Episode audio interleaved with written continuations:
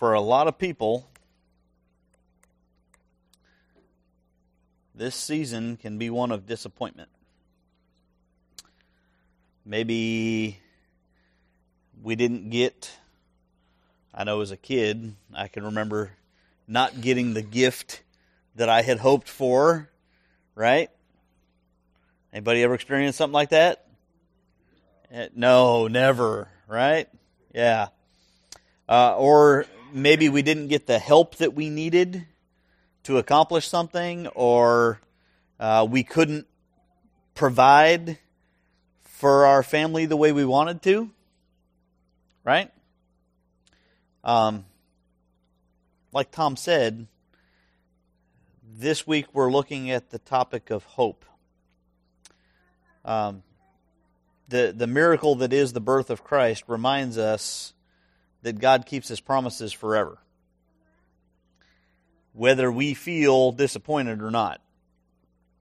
His promises are true. Um, so this morning, when you're looking up here, because I know it's more pleasant than looking at me, um, when when you look at that candle there,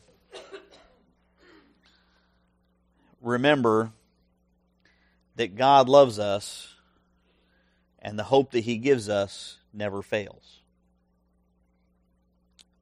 So, as we begin our Advent season this year, doing things a little bit differently, our text has already been read, our scripture has already been read for today.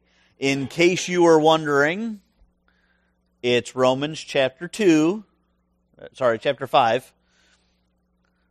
I'll get all the numbers, they might not be in the right sequence. Romans chapter 5, verses 2 through 5 was the passage that Tom read for us this morning. And uh, that word hope is used over 80 times in the New Testament. Another 80 times plus in the Old Testament. It's a word that in the English has a much different application than it does in Scripture.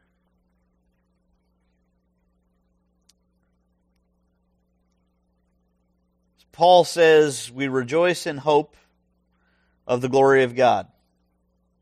Not only that, but we rejoice in our sufferings, knowing that suffering produces endurance, and endurance produces character, character produces hope, and hope doesn't put us to shame because God's love has been poured into our hearts through the Holy Spirit who's been given to us. We rejoice in hope of the glory of God.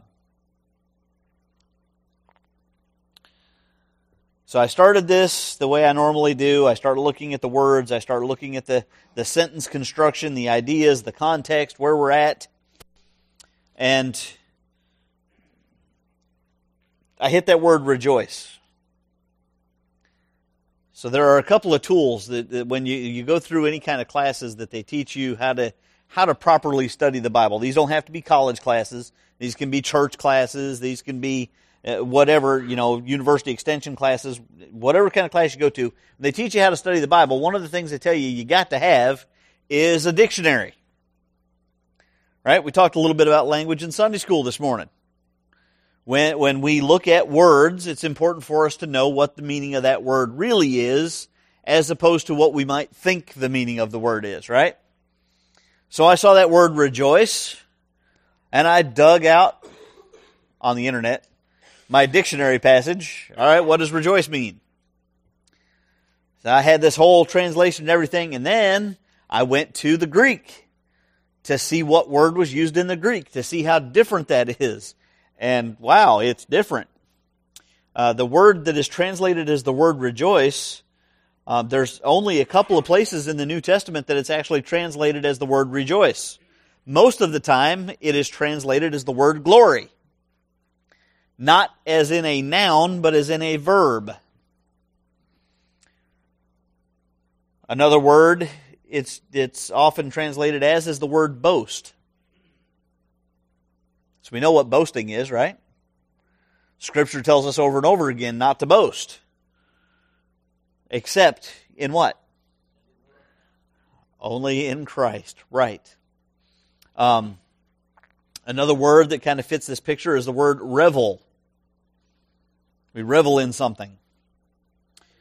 So, when Paul says we rejoice in the hope of the glory of God, he's saying we we revel in it, we boast in it, we, we glory in it, we bask in it, we, we, we're like a pig in a sty, right? You know, uh, I'm, I'm going to show a little bit of country today that, you know, happier than a pig in slop. There you go. Yeah, that's, that's a picture we understand. Right? Why do pigs roll around in the mud the way they do? Is it because they're dirty animals?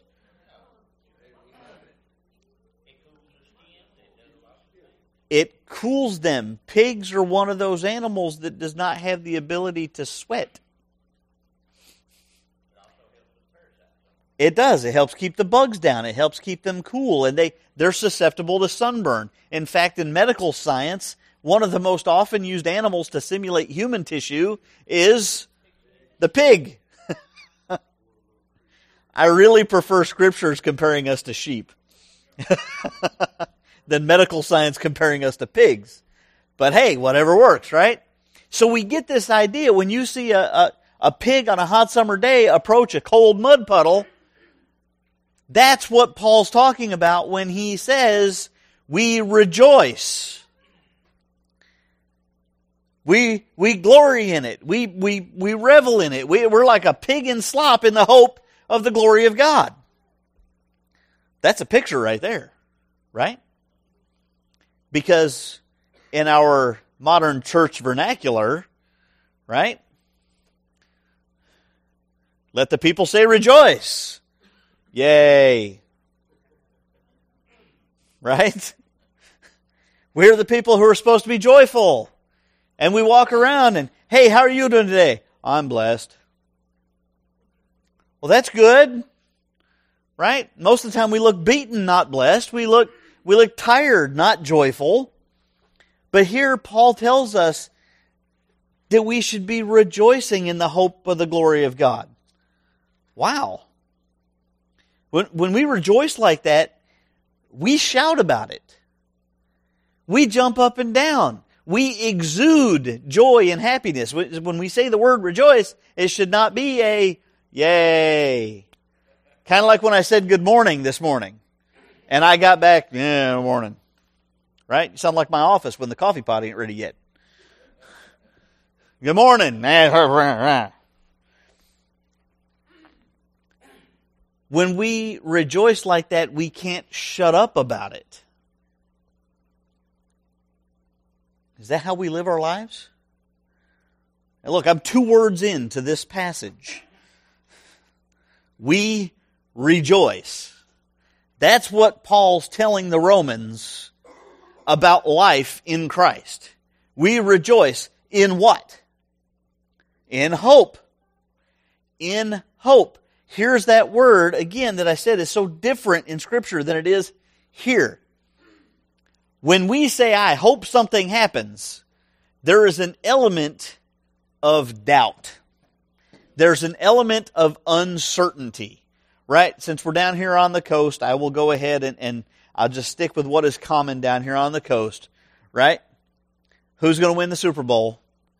Well, the answer down here is going to be, well, I hope the Saints win. Right? That's the, the common answer down here on the coast. I hope the Saints win. I don't even know where the Saints are in the, the rankings or, or anything like that. I don't pay attention to it, but, but there's uncertainty there. Right? I hope. I don't know. I have no guarantee. It, it's doubtful, but it could happen, right? Did you get that pay raise? No, I hope I'll get it in a couple of weeks. I hope. Did you get that promotion at work? I hope. I've done it. Did you get that new job yet? Oh, I hope. There's that uncertainty, there's that doubt. But going back to Paul's language, the word that he uses is not a word that carries doubt. It is a word for expectation. It's a word that means I expect. I'm certain this is going to happen. There's confidence in it. There's surety in it. That what we desire or what we expect will happen. Not that it might happen or that it could happen, but it will happen. So let me go back to the text. We glory in the certainty of the glory of God. That's what Paul said. We revel in the certainty of the coming glory of God. I'm looking at a bunch of wax figures in a museum here. Y'all, y'all just ain't catching on to this rejoice bit. I know the joy candle is a couple of weeks down the road, but come on, at least put a face on. Maybe this will help a little bit. There's an image in the New Testament that is used often uh, for the concept of that certain hope and that is the image of an anchor. All right. Now, as a, as an Air Force uh, retiree, as a, as an airman, uh, and as somebody who can't swim a lick, um, I mean, I can probably save myself if the shore's not too far, but that's about it. I am not a small boat person, but y'all do know that my preferred form of vacation is on a big boat, right? That's that's my thing, right? I am familiar with the concept of an anchor because the anchors on those ships are huge. They're like the size of my suburban. Yeah, they're they're huge with these big, massive chains.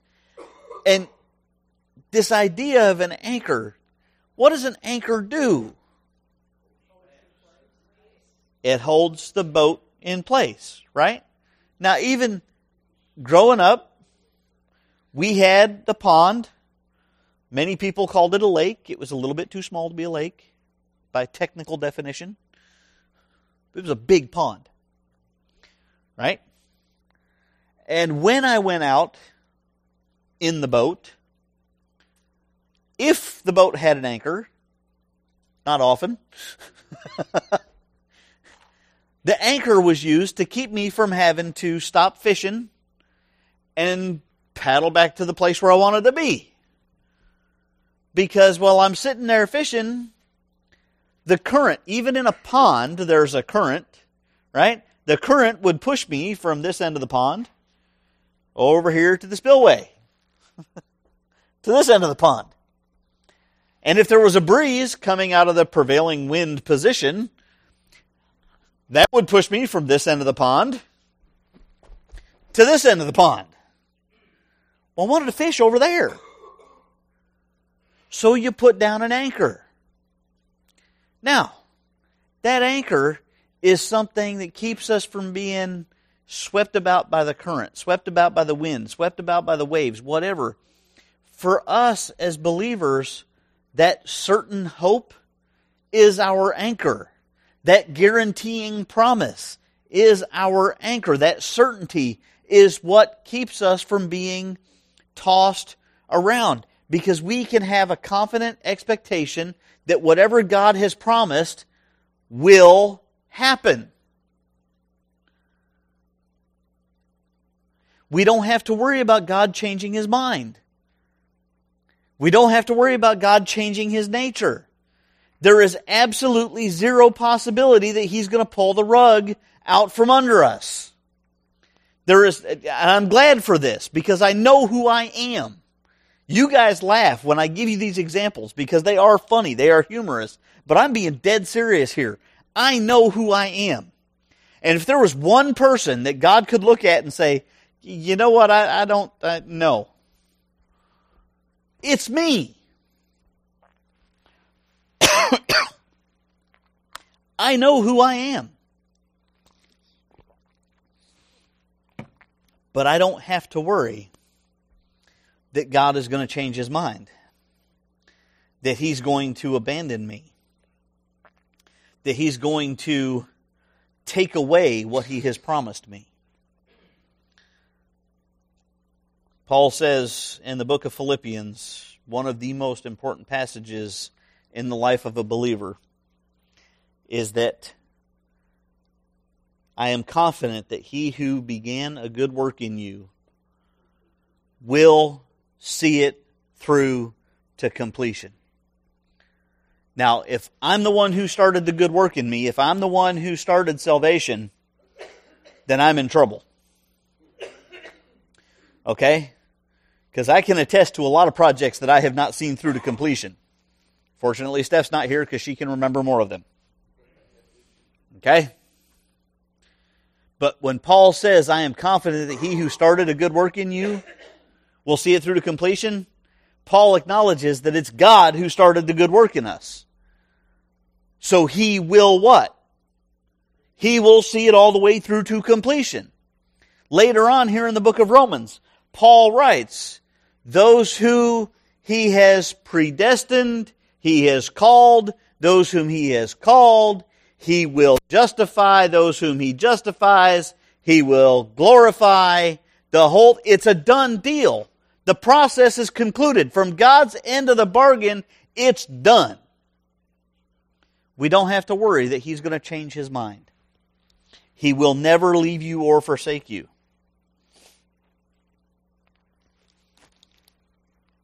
By the way, since I am big on context, if you back up just one verse from here, the beginning of chapter 5, Paul says, Therefore, since we have been, what?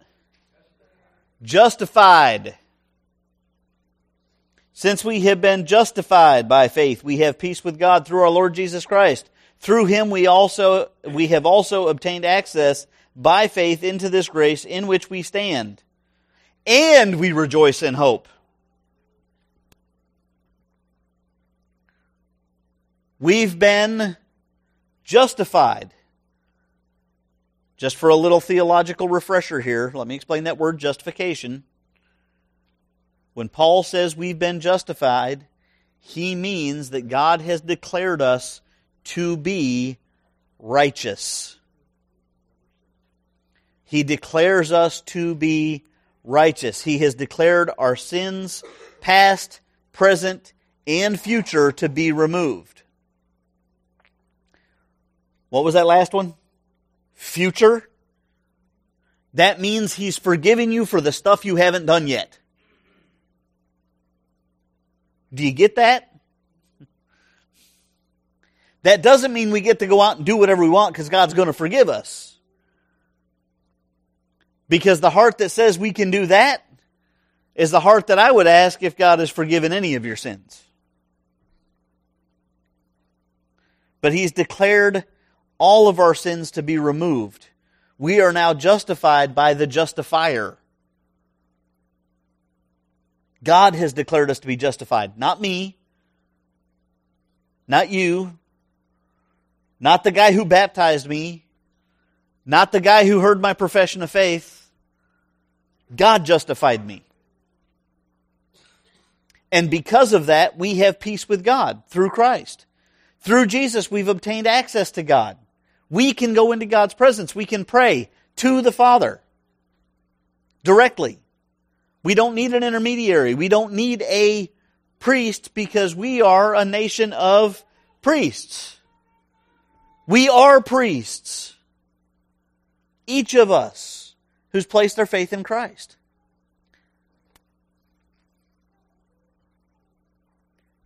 And why can we go before God?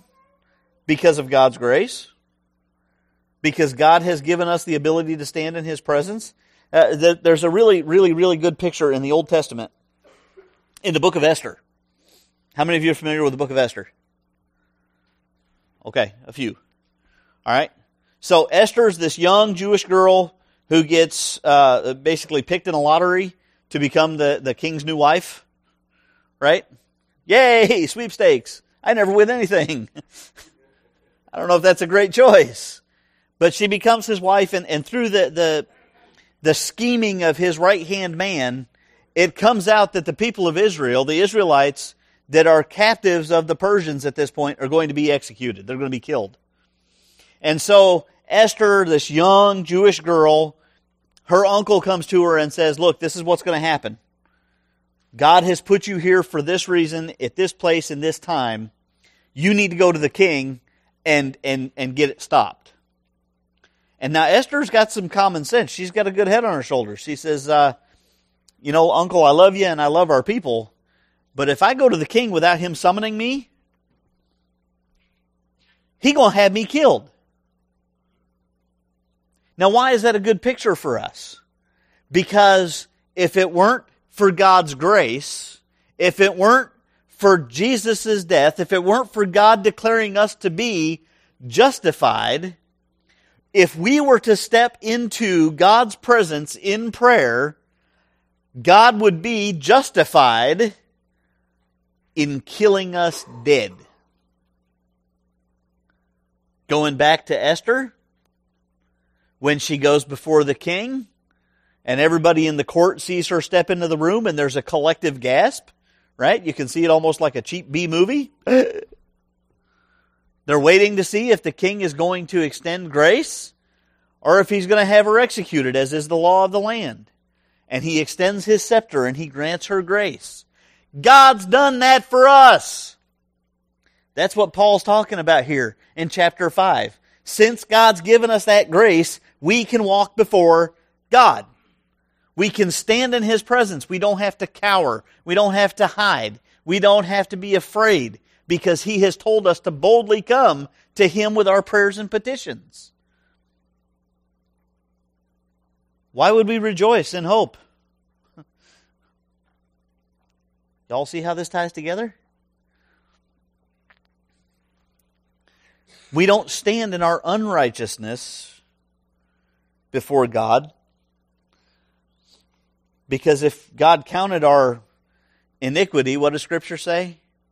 Who could stand? Right? Let me put it back in Paul terms.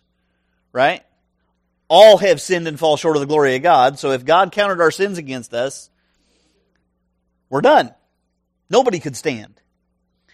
But instead, we have access to God by His grace through faith in Christ. And because of that, we can glory in, we can boast in, we can revel in, we can rejoice in the hope, the confident expectation of God's glory. Does anybody else see that as big a deal as I do? Because let me tell you, while I was sitting, I, I typed up about 99% of these notes Wednesday night after prayer meeting. I didn't get out of here until close to quarter till eight, right? Which for me, quarter till eight, that's late at night because of what time I get up in the morning. So I was driving home, my eyes were all cloudy. But when I got to that, when I when I realized the implication of what Paul wrote here, right now, now mind you, I am sitting back there because those chairs are more comfortable to type at than, than sitting up here with the laptop on my lap. I'm sitting back there by myself in an empty sanctuary, and I nearly jumped up and threw my chair back and started jumping up and down when I realized what Paul wrote. By myself. It was only a desperate grasp of what little dignity I may have that kept me from bouncing around this place like a fool. That's the picture of rejoicing that Paul is giving us. Because of the life, death, and resurrection of Jesus, we have been declared justified. We have been granted peace with God. Because of faith in Jesus, we have access to God's throne room. We can stand before the Almighty, and we can stand because God's given us that grace and because of that grace, we can be happy about God's glory. Why do we need God's grace to be happy about God's glory? What condition are we in if we don't have God's grace? Uh huh. All right, let me pull another example from Scripture. Think about the Old Testament, think about the book of Exodus. You're going to have to forgive me these references to the Old Testament. That's the class I'm going through right now. So just like last time I was going through classes, you guys are going to get a lot of examples from the material that I'm going through. Right? in the book of Exodus, after Moses comes down from the mountain, what does he look like? He looks like a flashlight. Okay? His face is shining bright because of the reflected glory of God. And how do the people of Israel act? Yeah. Moses, please, don't look at us. Why? Here's Moses. He's lost his temper at them. He's a sinner like they are. They know that. Why did he run off and hide in the desert for 40 years? Because he murdered someone. Right? And yet, that reflected glory of God, just the reflection of the glory of God, causes the people to say, Don't look at us. Why did God protect Moses from his glory on the mountain? It would kill him. In his sins, he couldn't stand the holiness of God. Right? So God showed him grace and cut out a cleft in the mountain and tucked Moses in the cleft of the mountain and said, I'm going to pass by and you get to see the hem of the back part of my robe. I'm not a seamstress.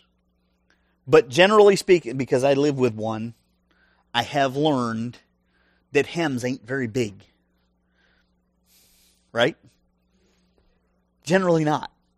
They're like. So God says, Moses, I'm going to show you this much of the glory of my robe. Because that's all you can stand.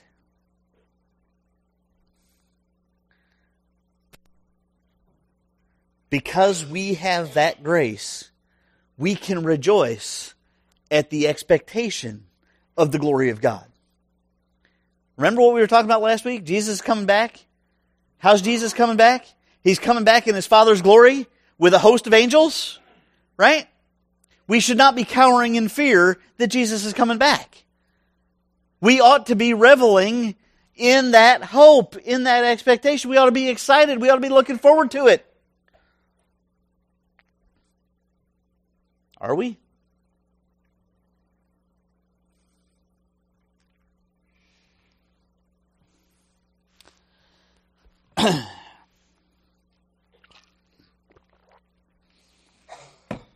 if I wind up coming down with this cold, I may have one less child in the house.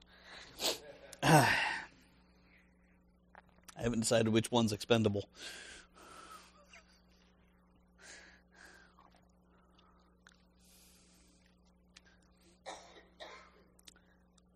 as I was reading through this and thinking about the glory of God,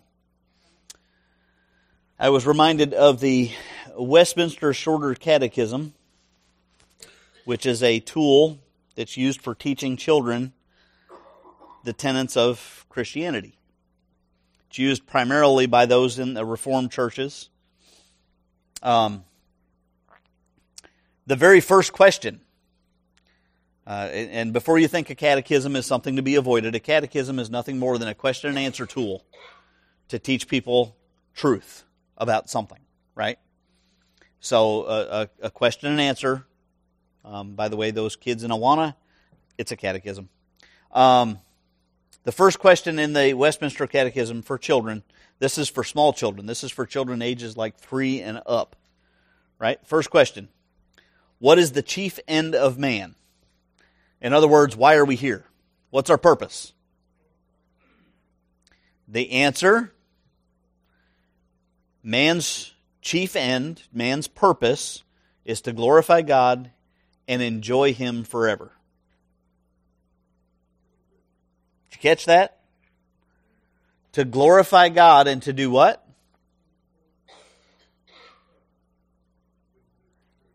Enjoy.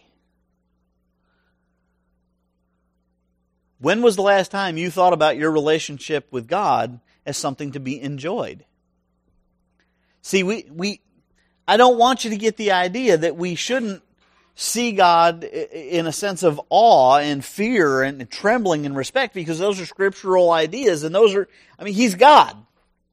Right? Without His grace, we would be burned to ash just thinking about His glory.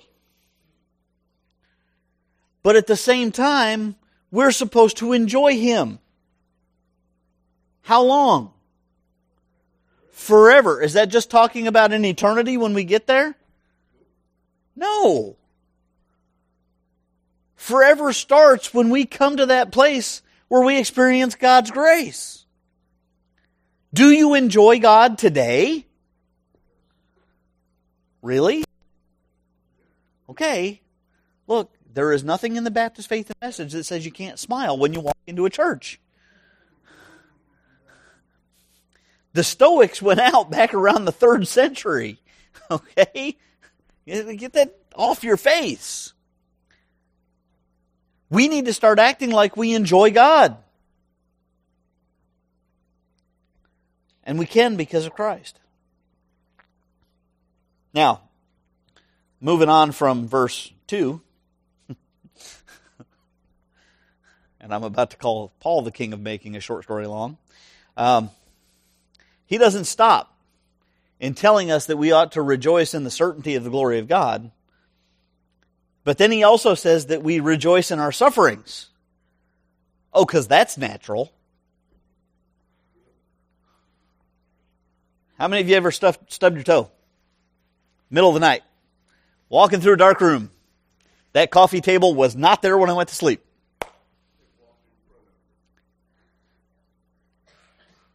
Do you rejoice in your suffering? no. Nope. Rejoicing is not generally the idea that comes to my mind in the middle of the night when I bang my toe into a piece of furniture. But Paul's not being sarcastic. It's not because Paul is never sarcastic. He's very often sarcastic. But here he's not.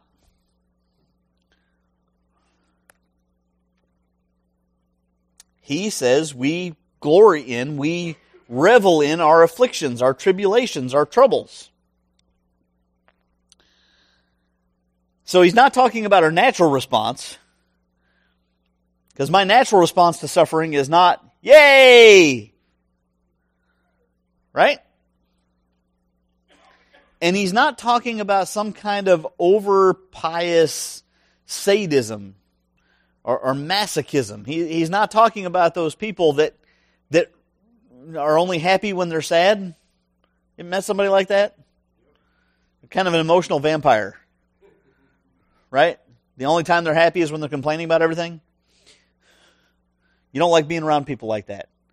He's not talking about that kind of pious idea that we have to. It, we don't all need to become monks who swear a vow of poverty and a vow of chastity and a vow of, uh, of, of just, I'm only eating bread and water for Christ.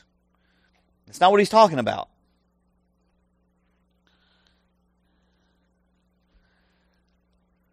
Why does he tell us we ought to rejoice in our suffering? Because suffering produces endurance. So we should revel in our suffering because it makes us stronger. Now, as bizarre as that is, that makes a little bit of sense. Okay? Back in January, almost a year ago, Steph and I decided to get a membership at the gym.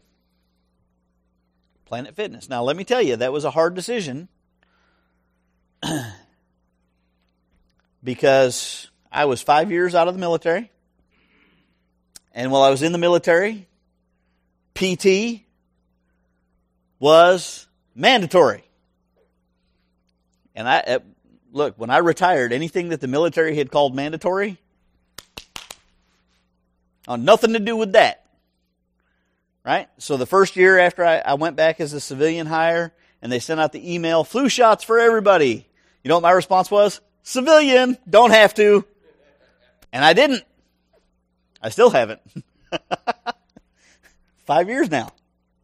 Right? And then, you know, you, you've got mandatory PT. Civilian, don't have to. Military guys, got to shave. Not so much. Got to keep your hair short. Nope. Right? And then five years down the road, we get talking, you know, we probably ought to start doing something to at least maintain the shape that we're in. Even though I like to say that round is a shape, because it is. And aerodynamically, the more perfectly round something is, the better shape it's in. So, if I'm talking aerodynamics, I ought to become more round. However, if I don't want to wind up taking 38 medications a day for high blood pressure and high cholesterol and heart attacks and, and so on and so forth, if I don't want to have to take medication for my blood sugar, if I don't want to, and I definitely don't want to stick myself with insulin every day because I don't like needles, okay? Right? So if I want to avoid all of those things, I probably ought to start working not to be so round. So we got a membership to the gym. And it was hard to walk in. But I did. I sucked it up. And I did it. Don't tell her. I did it to encourage her to do it. You didn't hear that. So I, I went, in, yeah. Look, if I thought it loud enough, she would hear it. So I go in and I get on the elliptical because I used to do the elliptical trainer all the time. And I started out at a slow speed with a little bit of resistance and I just I did 30 minutes on the elliptical. I got done, I was tired. Heart rate was through the roof. Sweating. Looked like I just finished a marathon session with Richard Simmons. I was done. And I did that for the first couple of weeks because that's all I could do. Then I decided, okay, we're in there. Now it's time to start using some of the weight machines that they've got. Okay, so so I, I pick out a couple of the weight machines and, and I start doing some some some chest presses, right? And I, I start doing some some shoulder shoulder. These are terrible. I hate shoulder presses. I, I have the shoulders of a like six year old girl, right? So I do some shoulder and I do some curls because every guy does curls. It's just one of those things we're required to do when we go to the gym. It's like on contract, right? And so after after I did my my it was tricep presses and and chest presses and and and these things, whatever whoever came up with this idea that just right. So I did those, and then the next morning I got up to take a shower, and I went eh eh it's four o'clock in the morning. I'm not sure I can get dressed. Everything hurt. It ached. It pained. The muscles were stiff and sore. And I'm like, I'm trying to, st- oh, oh, everything. It's just, uh, uh, it hurt. But you know, after a few weeks, I was able to lift more. I was able to increase the weight. I was able to increase the uh, number of times that I lifted that weight. See, because that hardship, that struggle, produced endurance. And on the elliptical, I, I went from the elliptical to the treadmill. I'm still not running on the treadmill because that's one thing I refuse to do on principle. Right? But I can go longer on the elliptical and the treadmill without I even did the stair, the, the mm, torture device. It's a stair conveyor belt. It's like walking up a down escalator, right? For 45 minutes at a time. Like 1,400 steps. And yeah, I thought my legs were going to fall off. But I was able to do it because I had built up that strength. I had built up that endurance. So when Paul says that suffering builds endurance, that makes sense. But then he doesn't stop there, does he? He says that endurance produces character. Great. Fantastic. All right.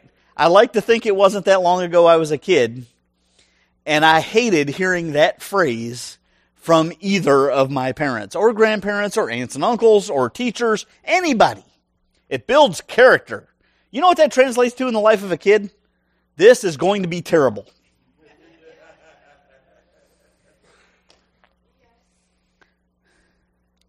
You're out in the backyard, you're playing ball. Now, this never happened to me because we lived out in the woods. We didn't have a next door neighbor. But you're playing ball, and you hit the ball over the fence, and it breaks the neighbor's window. Right?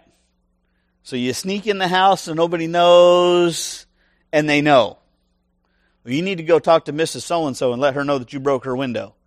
I don't want to go do that. It'll build character. Man. Right? Now, does it? Yeah. Now, great thing just to just to prepare you youngsters.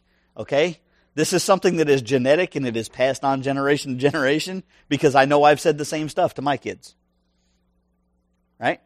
You need to go talk to the next door neighbor and let him know that you threw the ball over the fence because it's good for you. It builds character. In other words, it's going to be embarrassing. It's going to be awkward. It's going to be one of the hardest things you will ever do, but it's good for you, like eating broccoli or Brussels sprouts. Yeah, I know. Or even worse, lima beans. But you know, the reason that parents use that line is because it's true. Right? Building character, that's something that you want your child to, to have is good character. If they do something wrong, you want them to own up to it. If they do something not as well as they ought to, you want them to own up to it and improve, right? So building character is a good thing. We just don't like the term because it, it reminds us of unpleasant stuff.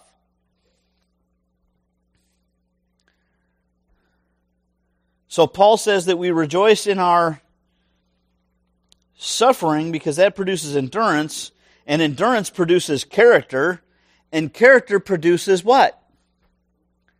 Hope. Character produces that certainty of what's going to happen.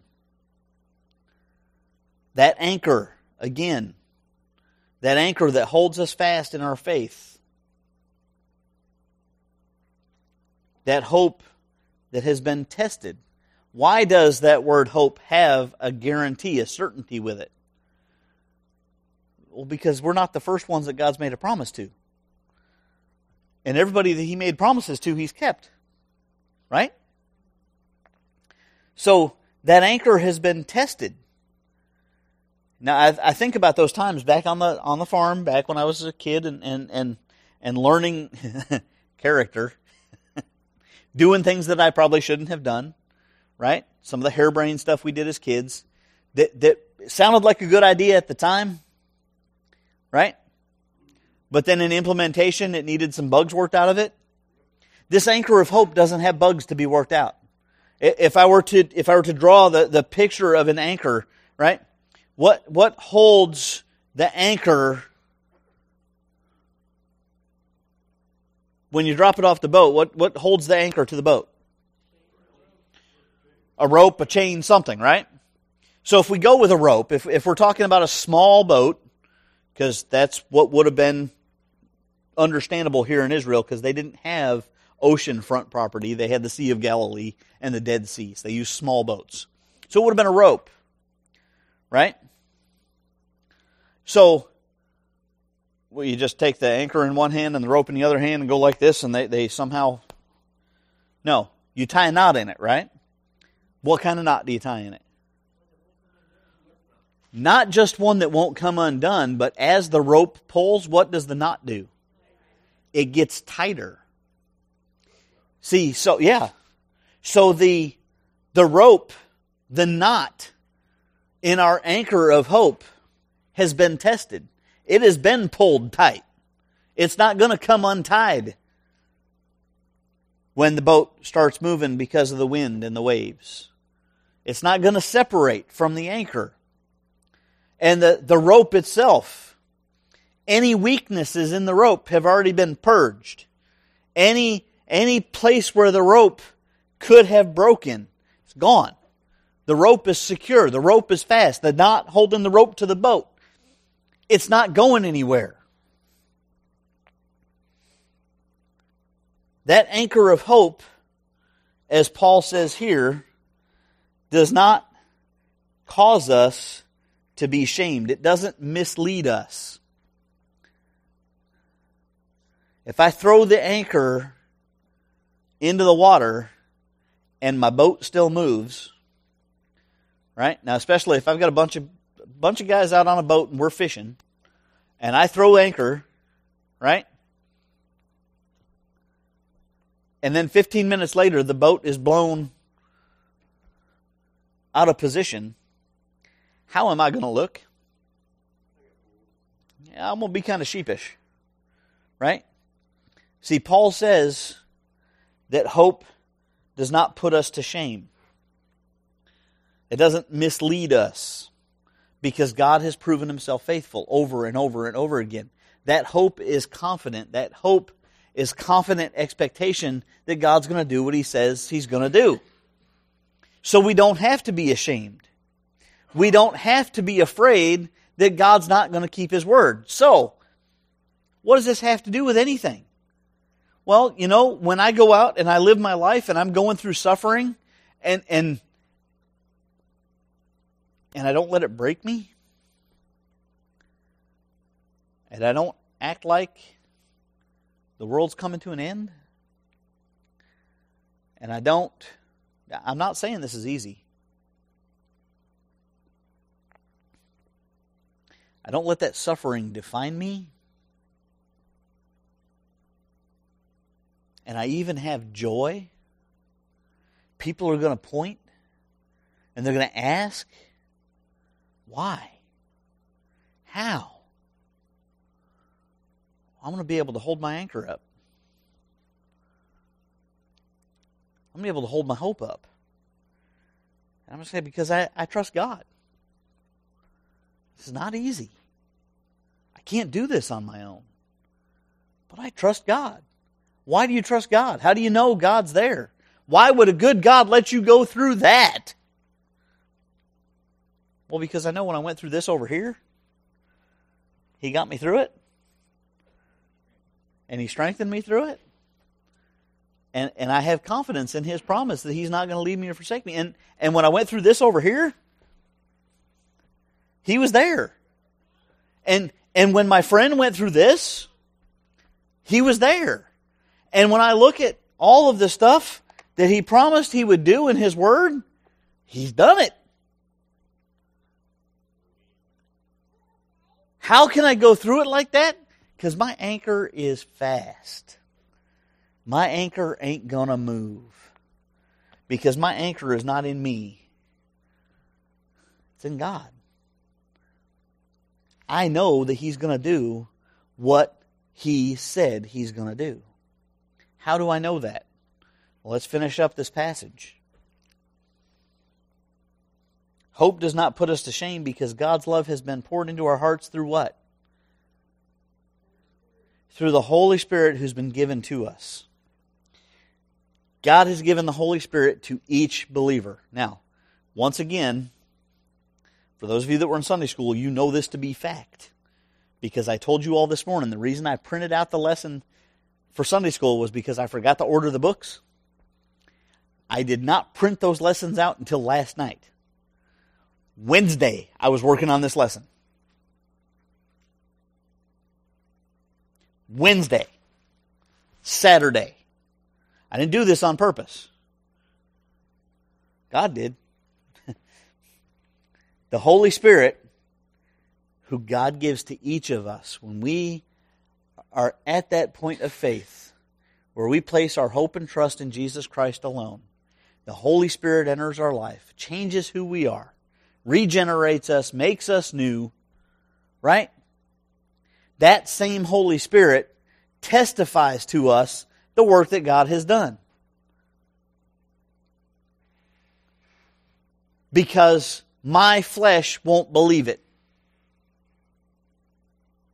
If you ever read the Bible before you were saved and then read the Bible after you were saved, did it mean something different to you?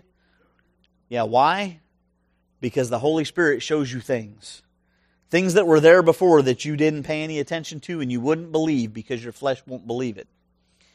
The Holy Spirit testifies to the identity and work of Jesus in our lives and for our lives. The Holy Spirit intercedes for us, praying when we don't know what to pray. You ever have that happen?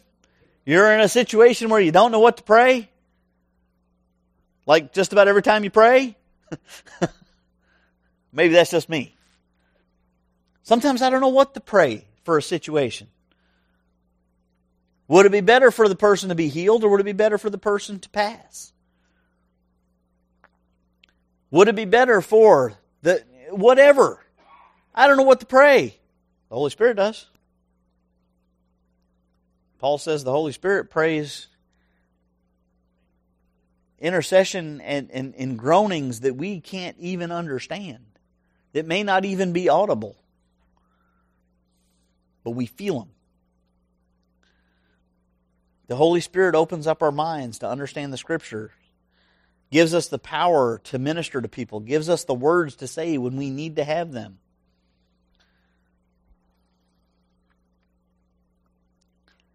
And so that hope does not put us to shame. That hope does not cause us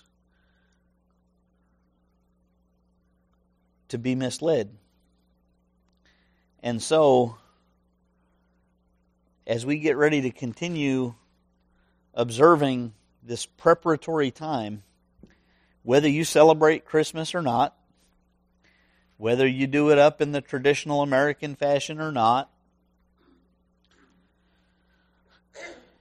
as we go through these next four weeks, I want to challenge you with Paul's words.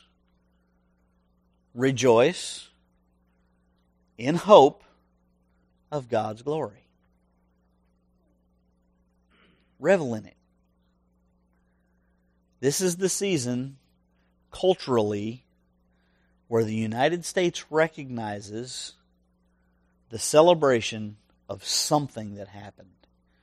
No, Jesus probably wasn't born in December. Most likely, based on the, the evidence from Scripture, he was born sometime in the spring. Okay? Yes, the church appropriated days that had been set apart for celebrations by other faith groups and took those days and turned them into celebrations of Christian ideas. So, whether you celebrate Christmas or not, the fact of the matter is there's a world out there who recognizes that most Christians celebrate the birth of Christ in December. So when you walk around for the next few weeks, stop looking like somebody's rolled up the Sunday paper and taken it to your forehead. Stop looking like the meanest person on the block. Stop looking like somebody who can't see anything right with the world. And start acting like somebody who rejoices in the certainty of the glory of God.